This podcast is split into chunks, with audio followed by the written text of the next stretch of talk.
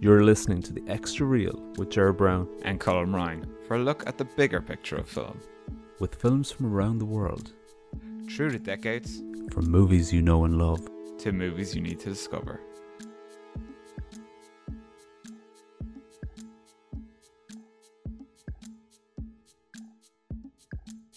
This week on the show, we're going to do a retrospective of the 1976 Western, The Outlaw Josey Wales. And this was my pick, and I forced this on you, Colm. So, what did you think of about it when I when I came to you with the suggestion? Um, I'd I was interested actually. I think one of the the joys of doing this podcast is really we both have separate genres we're really interested in, separate film like film styles we're interested in, things like that. Um, I suppose we're both quite big uh, Clint Eastwood fans. I know you're a massive one. Um, uh, I've always loved in westerns. I've always loved these more revisionist style westerns, and Okay. this definitely falls into that bracket. Um, so I always quite enjoy enjoy these and how they look at like, say for th- this this film for instance is quite quite interesting in terms of the role of Indians within it. Things like that are done differently to maybe films of the past. Um, obviously, someone like Clint Eastwood was coming off uh, like the Dollars trilogy and everything like that. Um, and he is he is like synonymous with the western. It's very hard to think of Clint Eastwood and not think of westerns. So, plot synopsis. So, uh, yeah, Josey Wales opens with the eponymous Josey Wales, who's like a farmer in uh, Missouri, and he's just living his normal life. He's playing with his kid, and then out of nowhere, um, a bunch of Union soldiers, because this is during the times of Civil, American Civil War, led by Captain Terrill, they butcher his family basically, and this happens within the first two minutes of the film. It's we'll talk about the opening in a minute. So they butcher his family, and uh, a bunch of uh, kind of outlaws from around that area um, visit um, Mr. Wales, and they're like, "Your family's been killed. Do you want revenge?" kind of thing. And then him and this bunch of outlaws, they basically go on this kind of rampage for the opening kind of 20 minutes of the film. But um, about towards the end of the first act, we learn that uh, the war is over. The civil war has ended, and um, these group of outlaws, led by um, uh, Captain Fletcher, they realize that oh, the war is over. We, you know, we should turn ourselves in. We should become free men. And when they deal with the Union leaders, this is not the case at all. Uh, the only one who doesn't turn himself in is Josey Wales, who goes on the run, and then I suppose the rest of the film kind of follows him, being chased by these um, Union soldiers led by Captain Terrill. Um, there's a lot more to it, but that would be kind of where we really where it really kicks off. Yeah, but that's essentially it. I mean, it's a chase movie after that. I've heard the film described as a prairie death wish, which I can kind of see. It's a strange film for me to talk about because, like, I came to it really, really young. I think I've watched it umpteen times, and I think what what interests me about it now is I think it's the production side of things. I suppose the different influences that Clint had, where the western was at that particular time. So like everyone talks about the late seventies as being the death of the western, and we know that's not the case. It, it, you know, it, it has moved on and it has transformed, and you know, the, um, over the years, and it's it's found its own new lease of life. Not in the same prolific way that uh, I think people were used to in the, the the key periods of the, the formation of the genre in the forties, the fifties, and the sixties. And I'm I'm not ignoring the, you know, the silent era, but you know, it when it kind of really kicked back into form in the 40s and 50s the volume was amazing and there was a lot of TV stuff but because because of the volume being so big there was also a lot of routine run of the mill stuff um, and I, I think I mean what are the things that that draw you to the revisionist westerns Um, I yeah, I love that they look the roles of certain characters and how they change. I love the style of them. Um, one thing I noticed about this one that I really enjoyed actually, um, was the cinematography. Um, by um Bruce Surtees, isn't it? Uh, yeah it looks pretty much like like a modern film. It's got a real modern film aesthetic to it. Um, things like the clothing as well is very understated. it's also got it's it's it's it's obviously quite a bloodthirsty film. I mean, kind of wrote it down. I've seen seen this somewhere that uh, Josey Wales kills 85 people in this film. Like from a basic point of view, it's a hugely entertaining film, isn't it? Oh, it's massively entertaining. Um, one big thing about a revisionist western as well is that, you know, uh, Josey Wales as a person, he's not really a good guy. In a sense, he is more an anti-hero. I suppose obviously Clint would be known for that, uh, become known for that. Um, but it's definitely like you know that kind of side of it is interesting. He is you're watching a serial killer on screen basically. Um, and yeah, as I said earlier, there was there was something about like the the way the Indians are portrayed in that. Um, uh, Lone Watie, he's a, he's a, he's a Cherokee in it. Uh, Little Moonlight is a Navajo, and obviously uh, Ten Bears is the leader of a troop of Comanche. So straight away you have these different style of Indians within within the Western. It's not just the one style, one one race of Indians and they're bad guys. Yeah, and and I think it's it's like it's a perfect follow on from the fifties revisionism of West of of the treatment of the Indians in films like Devil's Doorway and Broken Arrow. We're not just seeing stoic Indians and bad Indians side by side. We've got Indians who've got a sense of humor. I mean, we, we would have seen elements of that in films like uh, Sydney Pollack's The Scalp Hunters and in Little Big Man, which is obviously where Clint Eastwood would have seen Chief Dan George.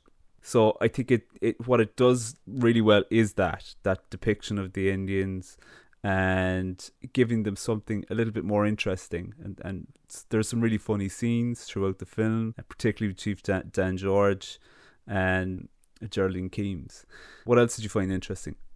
Just going on from that point, this was obviously um, inspired by a 1972 novel by this guy um, called Forrest Carter, who's an ex Klansman, ex Klans member. Yeah, this is something I didn't know. I mean, I knew that he'd written the book, but I didn't know of his background. Yeah, and um, another thing we can talk about in a while is the original director, uh, Philip Kaufman, was really against. I don't want this character. I want to change him completely. Um, but Clint was very like he was like I want to kind of keep this character similar in a way. Um, but at the same time, they do handle race relations quite quite evenly here. So they obviously did not take everything from that book. Um, I'm sure it's not the greatest novel. I'm sure it's quite. Yeah, so the novel the novel has gone to Texas, or I think it was re-released as uh, the uh, Rebel Outlaw Josey Wales. Okay, okay. Yeah, but yeah, just interesting to see something that a source novel like that that probably was, you know, not the nicest depiction of, of certain races and things like that, and that they kind of took it and made a western that is a bit more even-handed. Clint Eastwood almost did uh, Two Mules for Sister Sarah with Bud Boetticher, but this really reminds me of times of his Ranown cycle with uh, Randolph Scott. And at times, the character seems to feel a little bit like the characters that Scott played in, in that cycle of films. And I'm thinking particularly the Ben Brigade character in Ride Lonesome. And in that film and in Seven Men from Now, the car the, the Scott characters kind of uh, seem to assimilate uh, kind of a surrogate family in some way, shape, or form, and uh, also the characters are quite laconic and they don't say a whole pile. Very similar to to Eastwood's character here.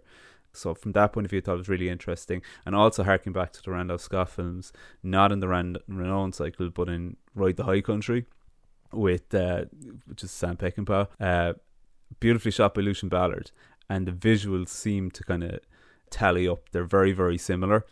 So you've got that autumnal look, which apparently Clint Eastwood really likes. Likes he likes the way um, the light is in the autumn, uh, and like you've got that, you know, the varied colors of the trees and stuff like that, and you can really see that in the beginning of the film. So the opening sequences were actually shot last.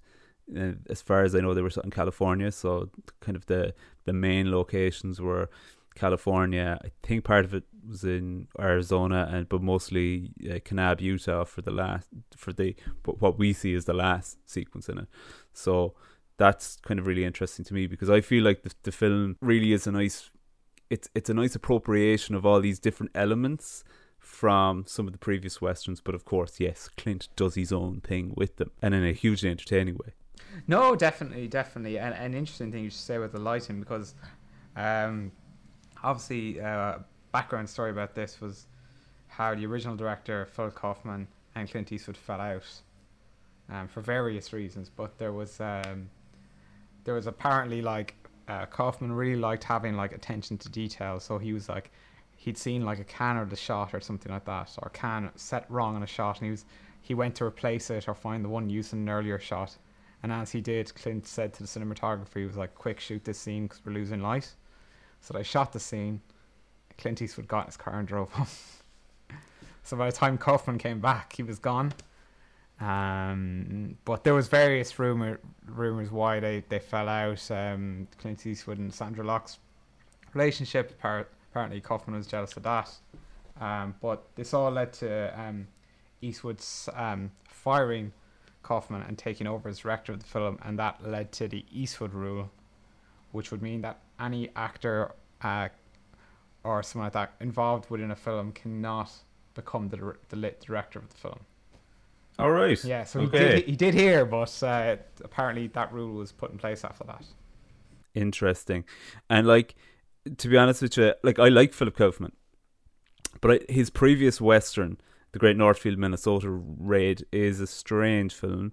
Um, it's got a an interesting style. It seems more gritty and muddy than some of the other westerns that were coming out around the same time. Well, actually, the, the 70s was you're getting an awful lot of gritty, muddy westerns anyway. But the Great Nor- Northfield, Minnesota Raid is a strange film. Tonally, it's a bit all over the place, and um, and a bit over the top at times. And I really like Kaufman's other films. I love his stuff from the 80s, but I'm kind of glad that Eastwood got to take over because, well, a I like the film, so there you go. But also, I really like the style that Eastwood directs. It's kind of a no nonsense element to it, and I kind of really like the way that he directs non actors or particularly the likes of Chief Dan George. You know, there is kind of an No Frills kind of vibe off of Eastwood. It's like, should it get it done? If it's done, fine, move on. And I really like that. And but I, I, I, I you know, having not comparing myself to Eastwood, but do you know when you when you're working with actor non actors, even when you are working with actors, it's an interesting thing when you know uh, his approach to asking Chief Dan George just tell the story, don't worry about the the lines of dialogue and stuff. And I think the big thing that I've learned from being on sets is keeping your team and your crew and particularly your actors comfortable and creating a safe environment. And it seems really evident that that's what he managed to do. I don't know if you've seen any of the making of footage, but he's just literally talking to Chief Dan George. He's like, okay, look, that he's a man who's I think he was about seventy six at the time. He basically said like a man at that age on a horse isn't going to be able to read cue cards. Let's just he just went up to him, said, look, just tell the story. This is what's going to happen. You kind of know the lines anyway. Don't worry about it, and then just just say whatever you're going to say. Just tell it like it's a story, like you're sitting around the campfire, and that's how he did it. And I think, I mean, Chief Dan George's performance is really excellent. Like in it, um, he's got some of the best one-liners in it. Really amiable. He really comes out as a winner on it. Will Sampson's great too as Ten Bears. Yeah, he is brilliant actually. Um, I quite enjoyed um, what John Vernon as Fletcher because I love Yeah. his I love his voice. Yeah. His voice is like that great kind of gravelly kind of voiceover style voice which he has, and he's got a great look as well. Um, and interesting, like it's like just people pop up that I I'd seen in other things, but like like Sam Bottoms as Jamie, the kind of the young kind of protege at the start. I guess he's kind of a protege. Yeah. Um, uh, just that, like obviously you know him from like Apocalypse Now and things like that. Um, but yeah, yeah, no, it was, it, yeah, casting wise actually, um, Sondra Locke she would go on to appear with Eastwood in like what five other films from this. I think East anyway, yeah. Yeah. And uh, Well, I was just thinking about her that like uh, her character is so strange within the film, in that you kind of know uh, they're gonna get it together, they're gonna get it on, but she's so quiet. She's so quiet for like a long period of the film. She's probably within in the film for like twenty minutes before she says much, and everyone talks about her as kind of strange, and you never know why. And then it's just that she's just very very shy. but it kind of works because you kind of it it adds another dimension to to Josey at the end because he's kind of being assimilated into society. Like these characters are usually the type of characters that are kind of on the edge and never really get fully assimilated, whereas it feels like Josey Wales is. And in the book, apparently, they get married. No, it's it's kind of left a little bit more open than that in the film. It is not clear cut, but it's fairly there. It, you know, it's not a million miles off it. Didn't Clint Eastwood say he did, he didn't want them to end up together like that at the end of the film because he didn't want his characters kind of ending that way. Like it within films, he he always wanted to stay as kind of the, the loner, I guess. And that's, I suppose, it's re- it becomes really apparent in, I think, well, films like Pale Rider. Have you seen Pale Rider? I haven't seen Pale Rider actually. It's just about ten years after this, right? Yeah, yeah. Pale Rider is really interesting from the point of view. It's not in the same league, but it's um, it's very similar to Shane, and uh, kind of follows that model. It's hugely entertaining. There's lots of action. Uh, again, it's got a, a, similar autumnal look. Well, it doesn't really hit the hit any straight of great greatness uh, like this one does, or Unforgiven. It's a hugely entertaining two hours, you know. Uh, and again, he's kind of kind of playing off his High Plains Drifter ghostly figure again in that. Uh, but yeah, you're quite right. Like you know, he's very much on the outside in most of those films. Yeah, um, but there is there is kind of as you said there is moments of lightness. Um, the scene where it looks like he might have a have a have a kind of romance with little moonlight, um, and then suddenly, obviously, uh, you know, uh, Big Dan George, his character of Lone Watie, he he gets in there first.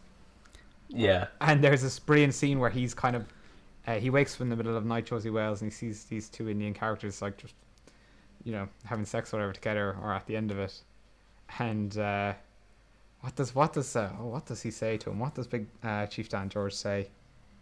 He says something like, oh, I can't remember now, but he gives him such a look, and Eastwood's character, like Josey Wales' character, kind of just like, just doesn't even say anything. I think he just has like a little reaction, but his character kind of slowly sideways moves out of the scene, and I think that happens like two or three times within the film, and it's sort of old school kind of like comedy going on, but it's kind of yeah. really funny and it really really works even to just the witty lines of dialogue, like you know, um, when I get to liking someone, they're not around for long, and then his riposte. Oh, I notice when you, you get to disliking someone, they're not around too long either. Those sort of lines are great. So, and you know, there's a sequel. Have you come across the sequel?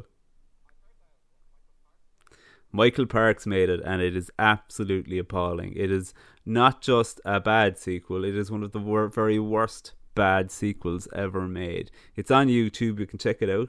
It's a whopping 90 minutes. It feels ridiculously overlong after five minutes. It was shot on the same ranch, I think, that uh, John Wayne bought for his Alamo Enterprise, Brackettville. It is absolutely appalling. Parks should have maybe done the reverse of the film that inspired him and maybe hired another director to direct himself because he's really bad. It's so poorly edited. The action is awful. It is weak on every front.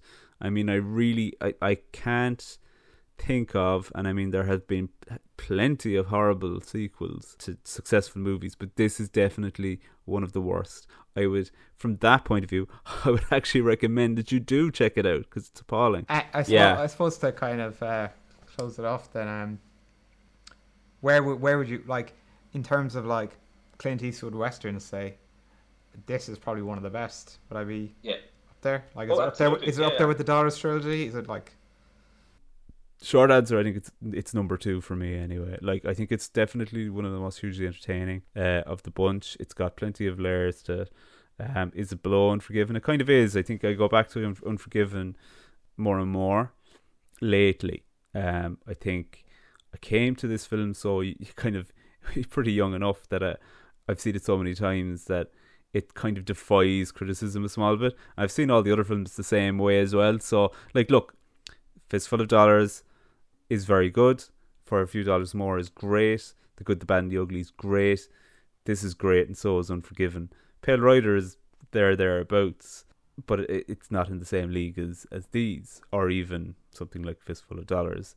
Bronco Billy's really interesting. To watch, even though it's not a straightforward western. But I think it, it has an awful lot to say about the West and the western. I would definitely say uh, also this is a film to check out in terms of how to how to begin a story or how to tell a story within the first five minutes.